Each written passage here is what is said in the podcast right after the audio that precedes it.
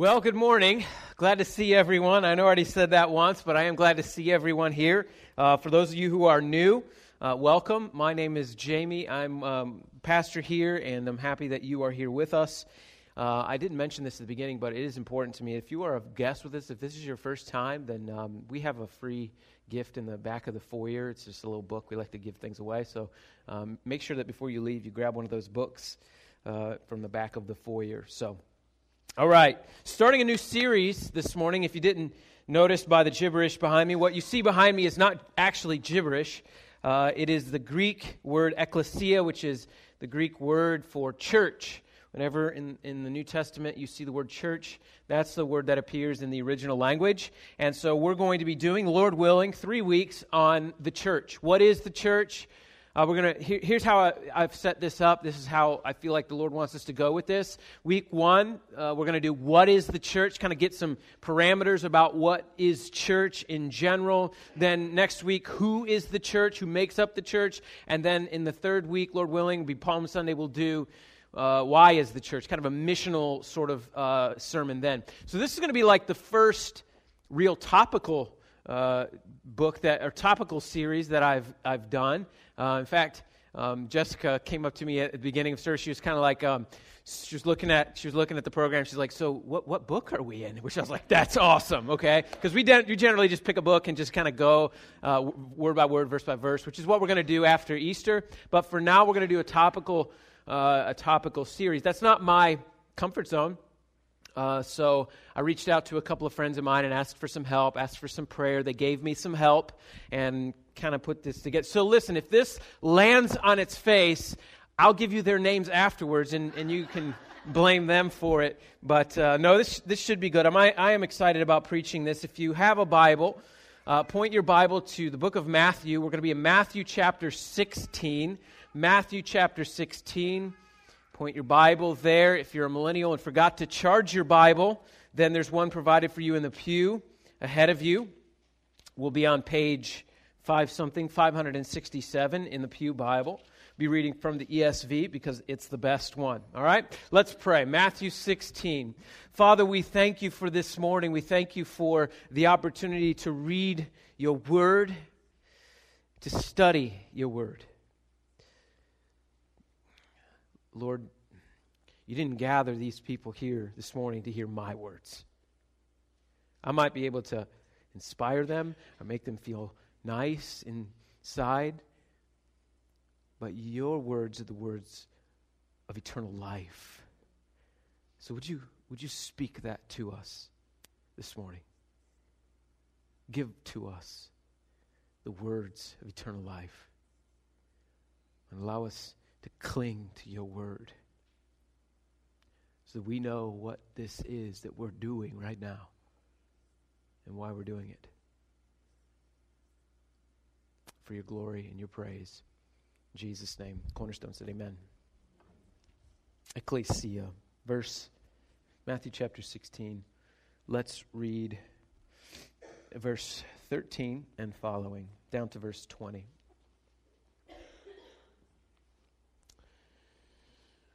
Now, when Jesus came into the district of Caesarea Philippi, he asked his disciples, Who do the people say the Son of Man is? Son of Man is Jesus' favorite term for himself.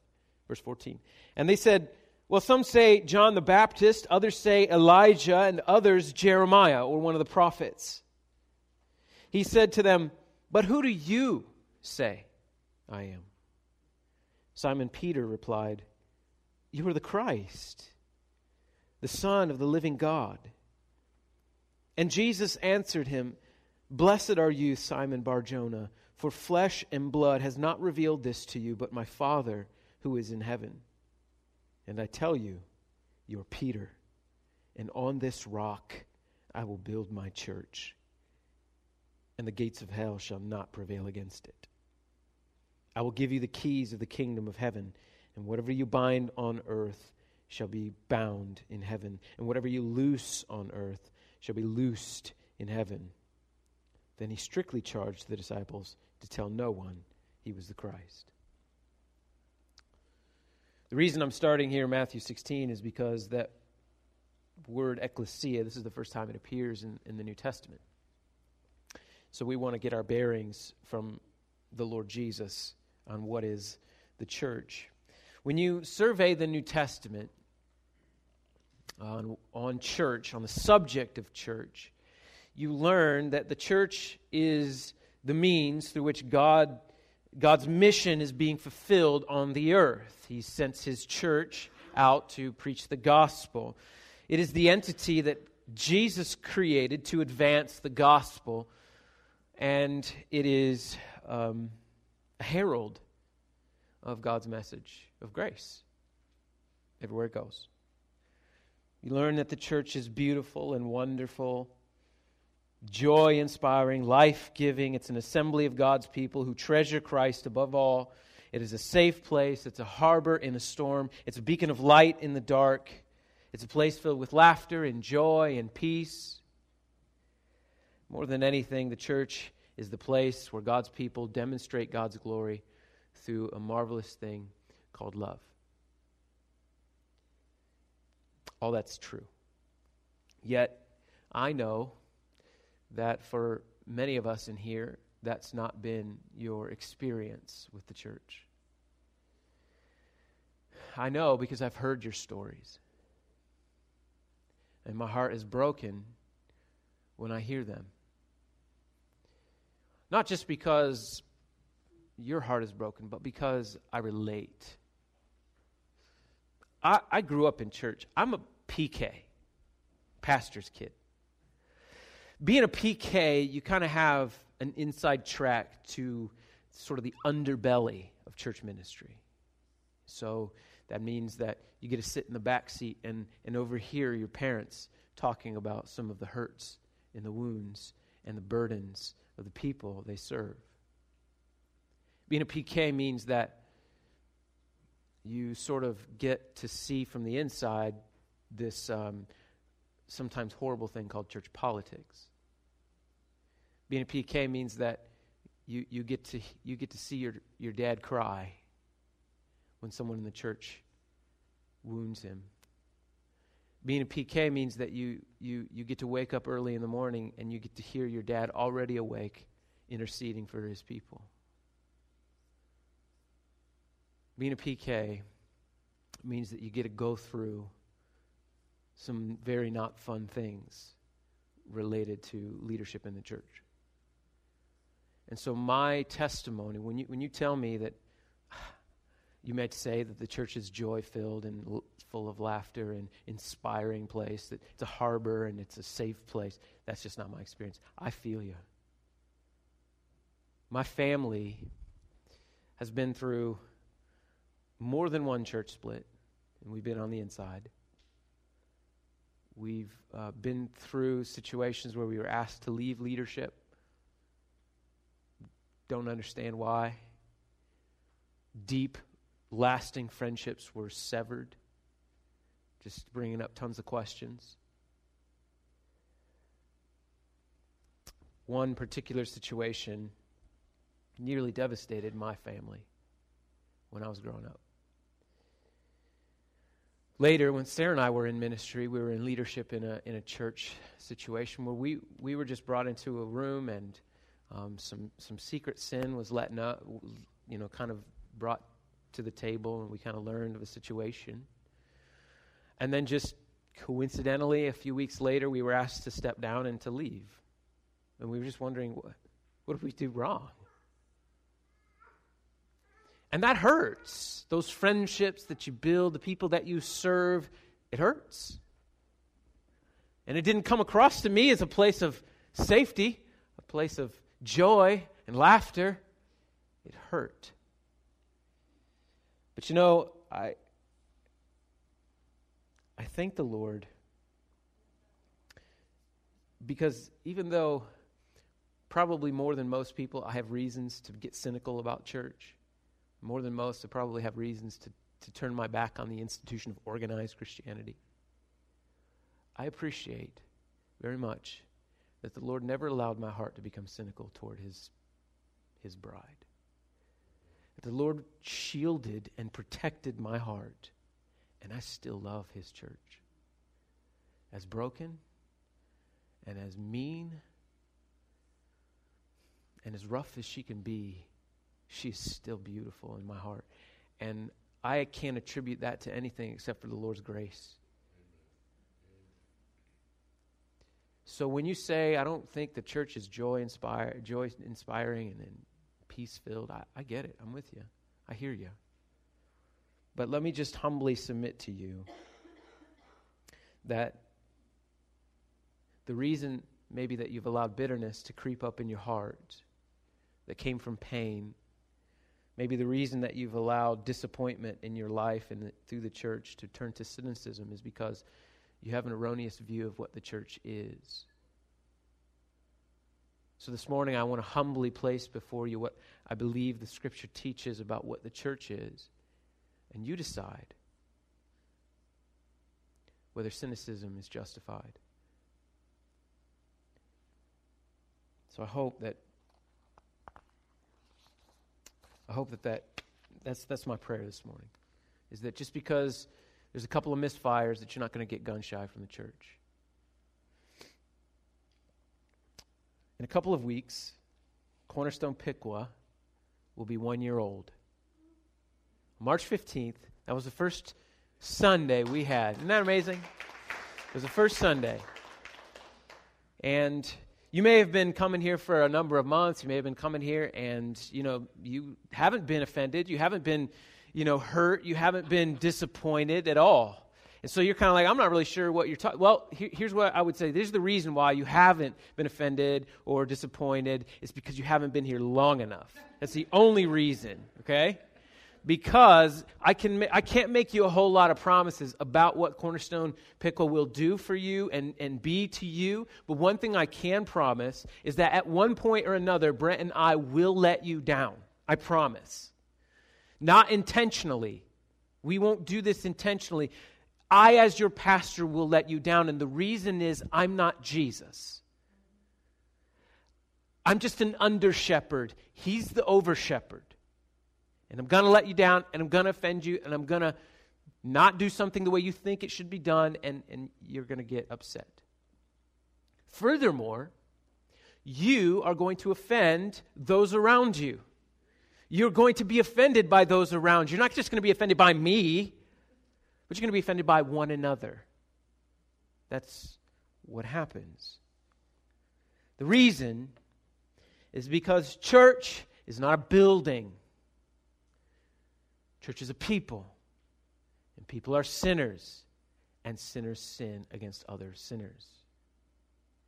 Look, church isn't a building. If church were nobody, it's not like nobody's coming in here because church is a building. It's not like you're coming in here and being like, you know what, dang it, projector, last week you let me down. You stopped in the middle of my sermon and you really disappointed me. I'm offended by you, projector, throwing you out.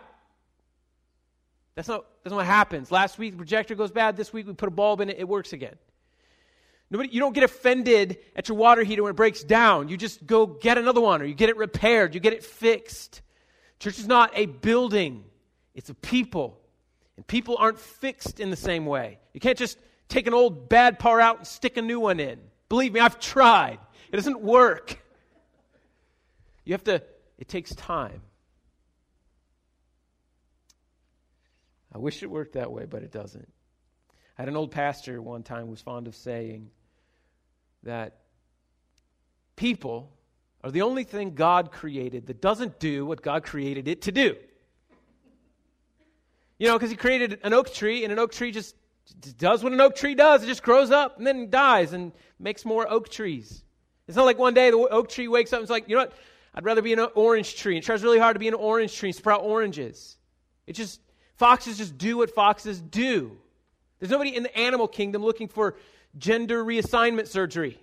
They're not having existential crises. They're just going through that's they do what they're supposed to do. You and I, we are the ones who get sinned against. You and I are the ones who are broken. You and I are the ones who have a bad idea what our life is supposed to look like, and so we're the ones who don't do what God has made us to do. So we expect grace from everyone and refuse it to anyone. The reality is that you and I are guilty of committing treason against our Creator by disobeying Him and committing sin. And we despise His Lordship over our life, and our sin that we've incurred in our life is totally incompatible with our God. But God, rather than destroying us in our sin, He sent His Son to, to take the penalty as a substitution in our place to bear the penalty for our sin. And He died on the cross for our sin so that God can give you forgiveness. But God didn't just give you forgiveness, He also gave you a family. He gave you forgiveness, and then He gave you a family. His family. It's called the church. And so once you've repented of sin and trusted in Jesus as your Savior, you become a member of the church universal. It's like you're a member of God's family, God's church. But then the next step is to become a member of the church local, the local body of believers. So, what is the local church? The church local is a collection of sinners saved by grace whom God has used to advance the gospel of Jesus Christ. And God does this in basically two ways. There's, he does this in a lot of ways, but both, all the ways fall under two basic headings. The gospel is advanced through the church of Jesus Christ under two main, in two main ways. One is the gospel is made audible, and the gospel is made visible. The gospel is made audible through the proclamation of the gospel, and the gospel is made visible. So, what, we're going to do for the rest of our time together this morning is we're going to look at those two things the gospel audible and the gospel made visible. Matthew 16 again. Jesus, verse 13 says, who, do the people say that I am? And they answer him with some interesting answers. Some people say you're John the Baptist, come back to life. Because at this point, John the Baptist is already dead, his head lobbed off. And they say, You're John the Baptist he's come back to life. That, that's what the people say. That, that, you got because maybe maybe because you yell a lot. That's what John the Baptist did. So that's what they see in you. They're like, oh, that's like John the Baptist. Some people also say that he's Elijah. Some people say, Jesus, you're, you're like Elijah. I don't know why. Maybe because maybe he calls down miracles from heaven or something. Some other people say that you're Jeremiah. I don't know why. Maybe because he cried a lot. But you're Jeremiah. That's one of the reputations that Jesus gets. He's Jeremiah. And then Jesus turns to the disciples and he says, Yeah, but who do you say I am? That question Jesus asked of the disciples is the most important question any person has ever asked of anyone. Who do you say I am? It's the most important question you'll ever ask. You'll ever answer, rather. You're answering that question right now, coming to church on a Sunday morning. There's plenty of other things you could be doing. Who do you say I and Peter answers in verse 16 You are the Christ, the Son of the living God. And if you answer with the Apostle Peter in the same way, and really believe that that's true, then that will determine that will determine every aspect of your life. The most important question you'll ever answer is not who you're going to marry it's not how many kids you're going to have. It's not what career path you're going to take. It's not who you're going to vote for in November. That's not the most important question. The most important question is who is Jesus? And if you answer like Peter answered, you are the Christ, the Son of the living God. You are Messiah. You are God in the flesh. If that's your answer, then that determines your eternal destiny. It also determines what you do with your life. It determines who you'll marry. It determines how many kids you'll have. It determines where you're going to go to work. It determines who you're going to vote for. Everything is determined by how you answer Who do you say that I am? If he is the Christ, then that means that your life is not about your happiness, it's about his glory and his mission and his purpose. Because how many of us say, You are the Christ, Son of the living God, with our mouths, but live differently with our lives? Verse 17. Jesus says to Peter, He says, Blessed are you, Simon Bar Jonah, for flesh and blood has not revealed this to you, but my Father who is in heaven. And I tell you, you are Peter, and on this rock I will build my church. Now, a whole lot of theological ink has been spilled on what Jesus meant by that word rock. It's uh, a play on words. The word rock in the original language sounded like Peter. And so Jesus is, is using a play on words. So, what is this rock that Jesus speaks of? The Roman Catholic Church, God bless them, they maintain that the rock Jesus refers to in Matthew 16 here is Peter, the man Peter. And by implication, the, the kind of lineage of Peter, his apostolic succession, if you will. So the, the, the papal authority, the, the Pope. So the, the, the Roman Catholic Church maintains that Peter was the first pope, and then those that came after him. So Jesus says, On this rock I will build my church, on this man I will build my church. Evangelicalism does not view this verse in that way. We view it differently. We view. So, so here's, here's my problem with it being Peter the man. Because basically, if he's saying, uh, on this rock, on you, the man, Peter, I will build my church, then what Jesus is saying is, I came from heaven into this world. I lived a sinless life to give myself as a perfect offering on the cross, pay the atonement for your sin, so that I can establish my church on a mortal man who, just in a few verses, I'm going to call Satan. So I don't think Jesus meant on this rock the man Peter. The rock that Jesus is referring to here is, I believe, the revelation of the identity of Christ that was given to Peter.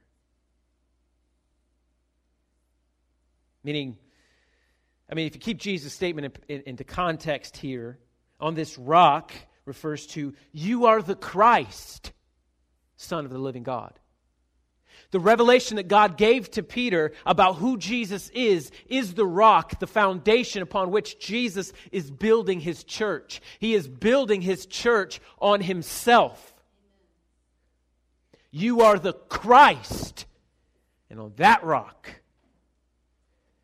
that's the foundation of the church. That is the cornerstone of the church. So that means the most important thing that we do as a local church is to proclaim Jesus Christ and Him crucified.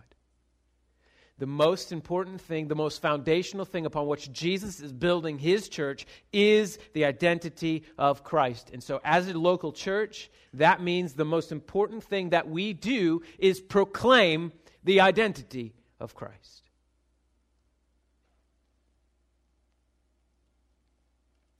So, therefore, we make the declaration to the world about who God is in Christ. We do that to one another, we do that to uh, our communities, we do that to the city, we do that to the world. And this is why Brent and I are committed to keeping the first pillar of this church gospel centered preaching. So, whatever we do, Whatever ministry looks like in five years, in 10 years, Lord willing, in 30 years, gospel centered preaching will be primary, first, foremost at all times. Whatever we do, if we fail to preach the gospel of Jesus Christ, not only do you, as the congregation, have the responsibility to remove us but to bring us back and align us back to the gospel of Jesus Christ and the proclamation of it every Sunday. Whatever is behind this pulpit must always be the gospel of Jesus. If we are not preaching the gospel, we are not a church. This issue becomes extraordinarily important in the day we live. Because the question can be asked what is a church? And you can answer it very differently today through technology than you could at any other time in church history. When Peter stood up in Acts 2, just in a moment we're going to read this. When Peter stood up in Acts 2, he probably didn't have in his mind there was a day coming in a couple thousand years when people all over the world could view it on a tablet about this big. So, is the church you sitting at home on your iPad, on your couch, watching and listening to preaching? Is that church? A couple of guys getting together in a bar and having a drink and talking about Jesus, is that church? We have to answer questions like this now. Can you do multi site? If there's no preacher behind a pulpit preaching live, it's just on a big screen. Is that church? We just, we just, we just live in a day when you got to answer these questions. So it's kind of important to know what it is. So the first thing the church does is make the gospel heard, the gospel audible. The next thing we do is we make the gospel visible. I invite you to point your Bible to Acts chapter 2. Acts chapter 2, that's page 629 in your Pew Bible.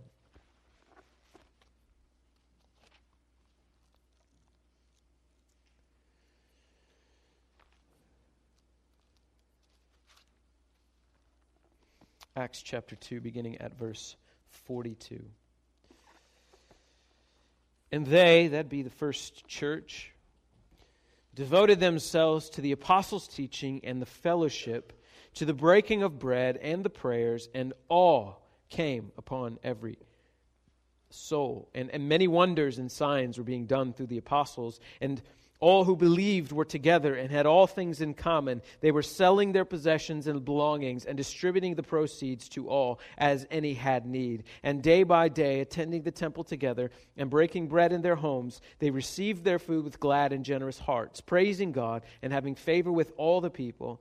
And the Lord added to their number day by day those who were being saved. So after Jesus went to the cross and resurrected from the dead. He ascended into heaven and told his disciples, You guys chill, just wait for a little bit, and the Holy Spirit will come and he will fill you and he will empower you to preach the gospel in Jerusalem, Judea, Samaria, and all across the world.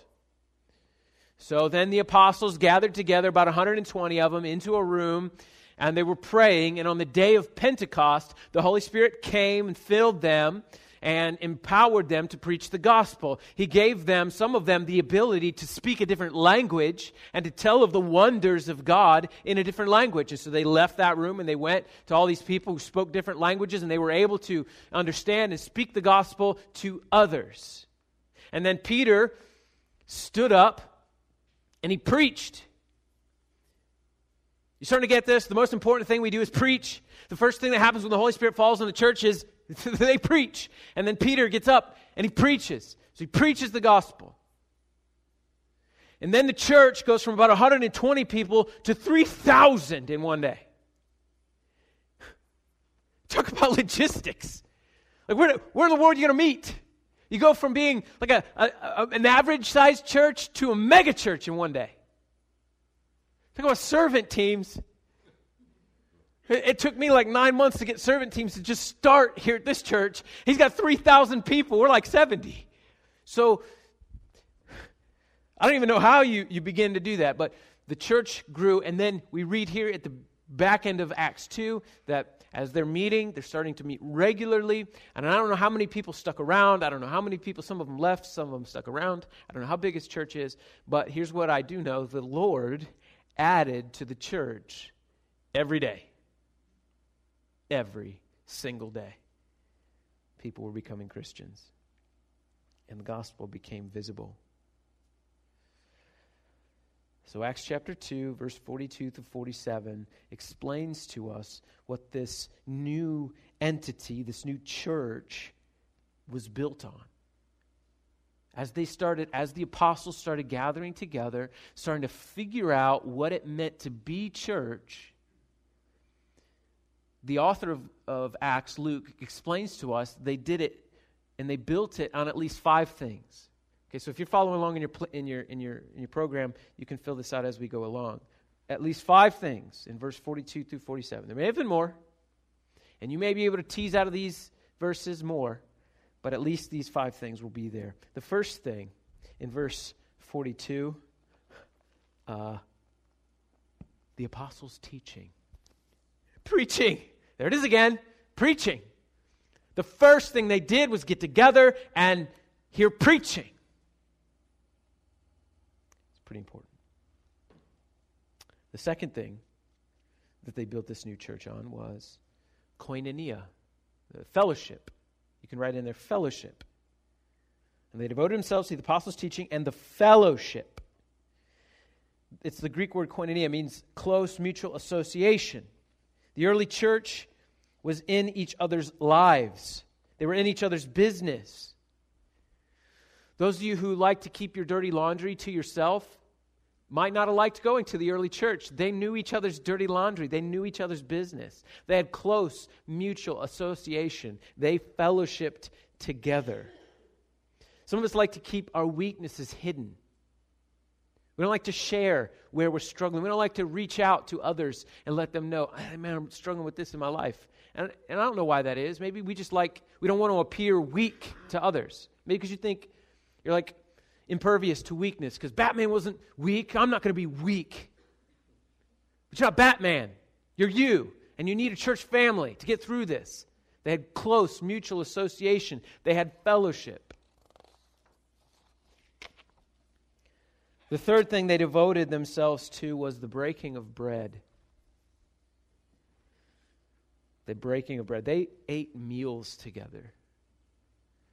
Now, I suppose you could infer communion, but I think verse 46 seems to indicate that probably meant they shared meals. Like they ate food together. So, what's the spiritual meaning behind that, Pastor? they had food together. That's what it means. There's no spiritual meaning behind it, just they ate together. One guy called another guy, said, You hungry? Yeah, I'm hungry. You want to eat? All right. And they ate together. That's what it means spiritually. They had food, they broke bread together. Something about getting together and eating together which kind of creates that, that relationship together. It fosters communication. It was important to them. The, the, the what is it, number four? The fourth thing they did. They prayed together. They got together devoted themselves to the apostles' teaching, to fellowship, to the breaking of bread, and the prayers. I find it very interesting that in the New Testament, especially in the book of Acts, you see prayer is such a communal thing. They pray together, they get together and pray. It was, an, it was a priority. And the last thing they devoted themselves to was shared resources. Shared resources. They were a tight community there in Jerusalem. And maybe they were a church of a thousand, two thousand. I, I don't know how many they were. Maybe all 3,000 people stuck around. I don't know. I know some of them left. But they were a church that met one another's needs. They brought resources together and they shared them with one. Here's what happens. So some of you might not, gonna, might not like this. God saved people and he brought them to the church.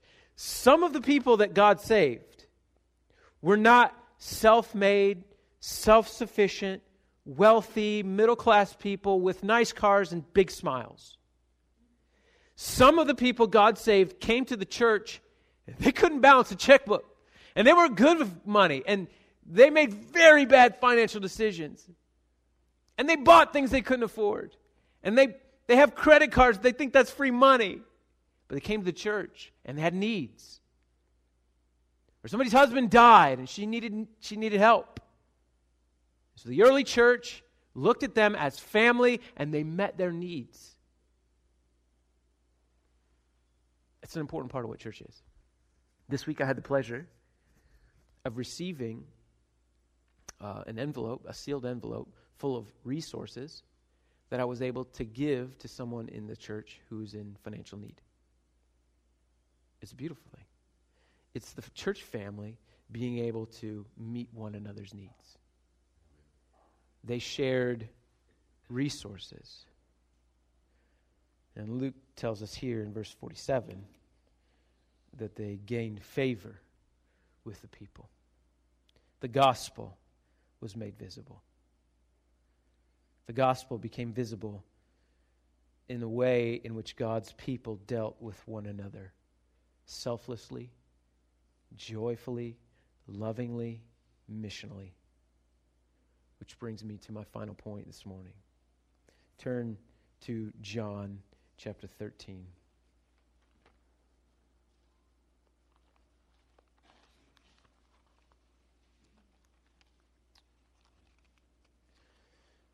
This is how the gospel becomes visible. John 13, beginning at 34. Jesus, speaking to his disciples, says, I, A new commandment I give to you, that you love one another, just as I have loved you. You are also to love one another. And by this, all people will know that you are my disciples, if you have love for one another. By this, the gospel becomes visible. By the way you love one another, that's how the gospel becomes visible to those outside the church. You love others like Jesus loved you. So, what is love? How do we define love? If we're to demonstrate to one another the sort of love that Jesus is speaking of here in John 13, how do we define love? The New Testament defines love like this. I'll read it to you in 1 John 3:16 it says this, "By this we know love." This is how you know love. This is the quality of love Jesus is referring to. That he, Jesus, laid down his life for us, and we ought to lay down our love, our lives for the brothers. So Jesus is saying this is how the world knows that you are mine. They know that you are you belong to me is the way that you love one another in the way in which I have loved you. In the way that I have laid my life down for the brothers, you are to lay your life down for your brothers and sisters in Christ. That's what love looks like. And love is forged in the furnace of the fellowship of God's people. Love is forged in the furnace of the fellowship of God's people. You come here and you give yourself self sacrificing love for your brothers and sisters. The kind of love that Jesus showed you is what he expects you to show. Not the, not the kind of love that deserving people get because they deserve it. They do something that deserves love. That's not the kind of love I'm talking about. Because the kind of love I'm talking about is the kind of love that Jesus showed you when you didn't deserve his love. And he gave it to you anyway. The sort of love I'm talking about, the sort of love that will cause the, the outsiders to kind of pique their interest, is the sort of love that you give to another person who doesn't deserve love. They didn't do something lovely, and you love them because the thing they did was lovely. They did something very unlovely, and you love them anyway. Because that's the kind of love Jesus showed to you. And you forgive because you've been forgiven. Because God in Christ forgave you. That's Christ like love. For the believer, church family functions as, as, as a sort of crucible. It's where you come to learn how to love, how to lay down your life for another, how to give grace as you've received it, how to forgive because you've been forgiven. These things cannot be learned on their own in isolation by listening to a sermon on an iPad on your couch. It doesn't work without community, it doesn't work without fellowship. You might be able to take some juice and some crackers and serve yourself communion, you're still not a church unless people gather and live in community together and serve one another and give their lives for one another. I, I say it like this all the time. You, you, you have to, you cannot, some of the fruits of the Spirit do not get worked in your life until you have suffering that comes from another person. You have to go into a, a place where you can rub shoulders with other sinners so that you can learn to be patient with people. You can't learn to have long suffering unless you have to suffer for something for a long time. You don't learn patience unless there's some reason to be patient. Those of us who have been blessed with children, how many of you know children aren't born selfless and patient? Those are things you have to learn. Take four of those kids in the nursery. Take four of them, put them in a room with three Twinkies, and close the door. Watch what happens. I promise you, you won't hear phrases like, no, no, you first. No, no, I just ate. Seriously, though, go ahead. No, no, no. No, my mom doesn't like me when I eat fruit or, you know, candy before my meal. I, I'm just, you go ahead. No, what you're going to see is three kids with three Twinkies in three corners, like choking them down as fast as they possibly can. Well, one of them is like bawling in the middle of the room. That's what you're going to see. Kids don't learn selflessness on their own, it has to be taught to them. It's the same thing with us. Jesus uses the metaphor of when you become a Christian, it's like being born again. John 3, right? Unless you're born again. And it's a very interesting metaphor. I mean, it has a lot of implications. Not least among them is the fact that I think it's a perfect metaphor for conversion. Because when you're, when you're born, I mean, you didn't choose to be born. It just happened, right? Like, nobody, nobody was there being like, good job, baby, getting through the birth canal. Well done, man. You know, was pulling for you. Great job, baby. No, what they do is they pull you out of your mom, and you're sticky, nasty, bloody, and naked, and they stick you on your mom, and they say, Congratulations. Well done. They congratulate the mom, not the baby. So conversion is not like an act like, oh, great job getting saved. You were drowning and he saved you. So, so there's that. But you know what also? Babies have to be taught how to love, how to be patient, how to be kind, how to be selfless, how to give themselves for the sake of another. I got a 13 year old, still, still trying to get that one through, right? Still trying to like, okay. So my son goes on a, like a, he goes on an overnighter, and his mom has to help him pack his clothes because he's 13. And uh, she says, Did you pack your toothbrush and toothpaste? And he says, No, let me go get that. And he takes the toothpaste, the whole thing. So nobody else in the family has toothpaste. because in 13 year old, you're not thinking other people, you're thinking me. That's what you're thinking. I need toothpaste. Here's toothpaste. Done. Whereas when you get a little older, you realize, you know what, maybe some other people in this family need to brush their teeth too. I'll get the little one instead. And so we're like, we get the little one, you know, the ones that you'll steal from a hotel or something. We're like squeezing it out for a couple of days. You, we just don't learn things. You don't become a Christian because you were holy. You became a Christian because you weren't holy, and Jesus died to make you holy. Okay? So you didn't get saved because he looked at Carol was like, damn, that guy's, I need to add him to my roster. I'm going to go save that guy. He said, he's in need. I, he, needs, he needs me. I'll die on the cross so that he doesn't go to hell. And so it's not because you were holy and good and had all the right things. It's because you had none of the right things and he died for you anyway to give you all his right things.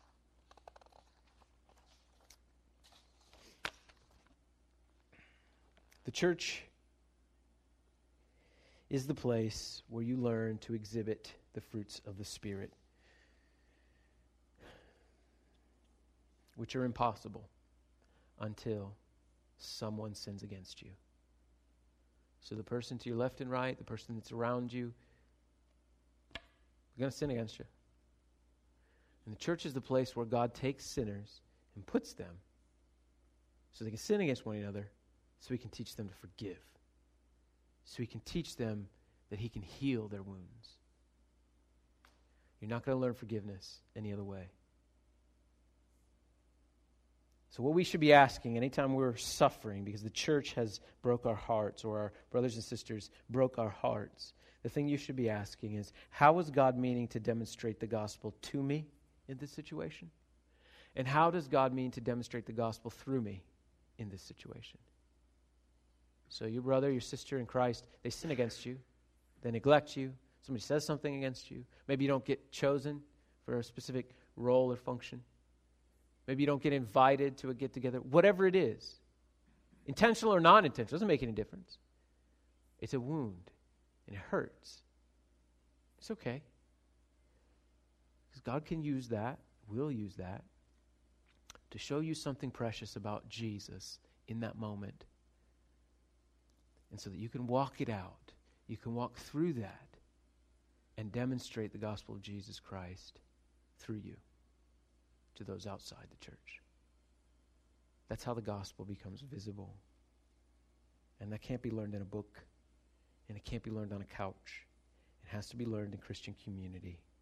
So we need to dispel this myth that the church is where sinless people gather. It just isn't. I say this all the time. Sick people go to the hospital to get well. Broken people go to the church to get whole. Why are we offended when we see broken people in the church? That's where pe- broken people go. This is, this is where I go with other broken people to find help.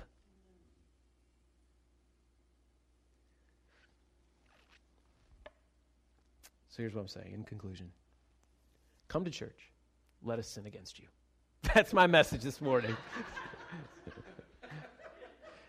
Come to Cornerstone Piqua. Let us sin against you. We'll let you sin against us, and we'll seek Jesus together and get fixed. We'll grow together in forgiveness and grace. But it's going to need you to let down your guard. I hear people all the time say, I just don't I just don't trust the church. I just don't trust it.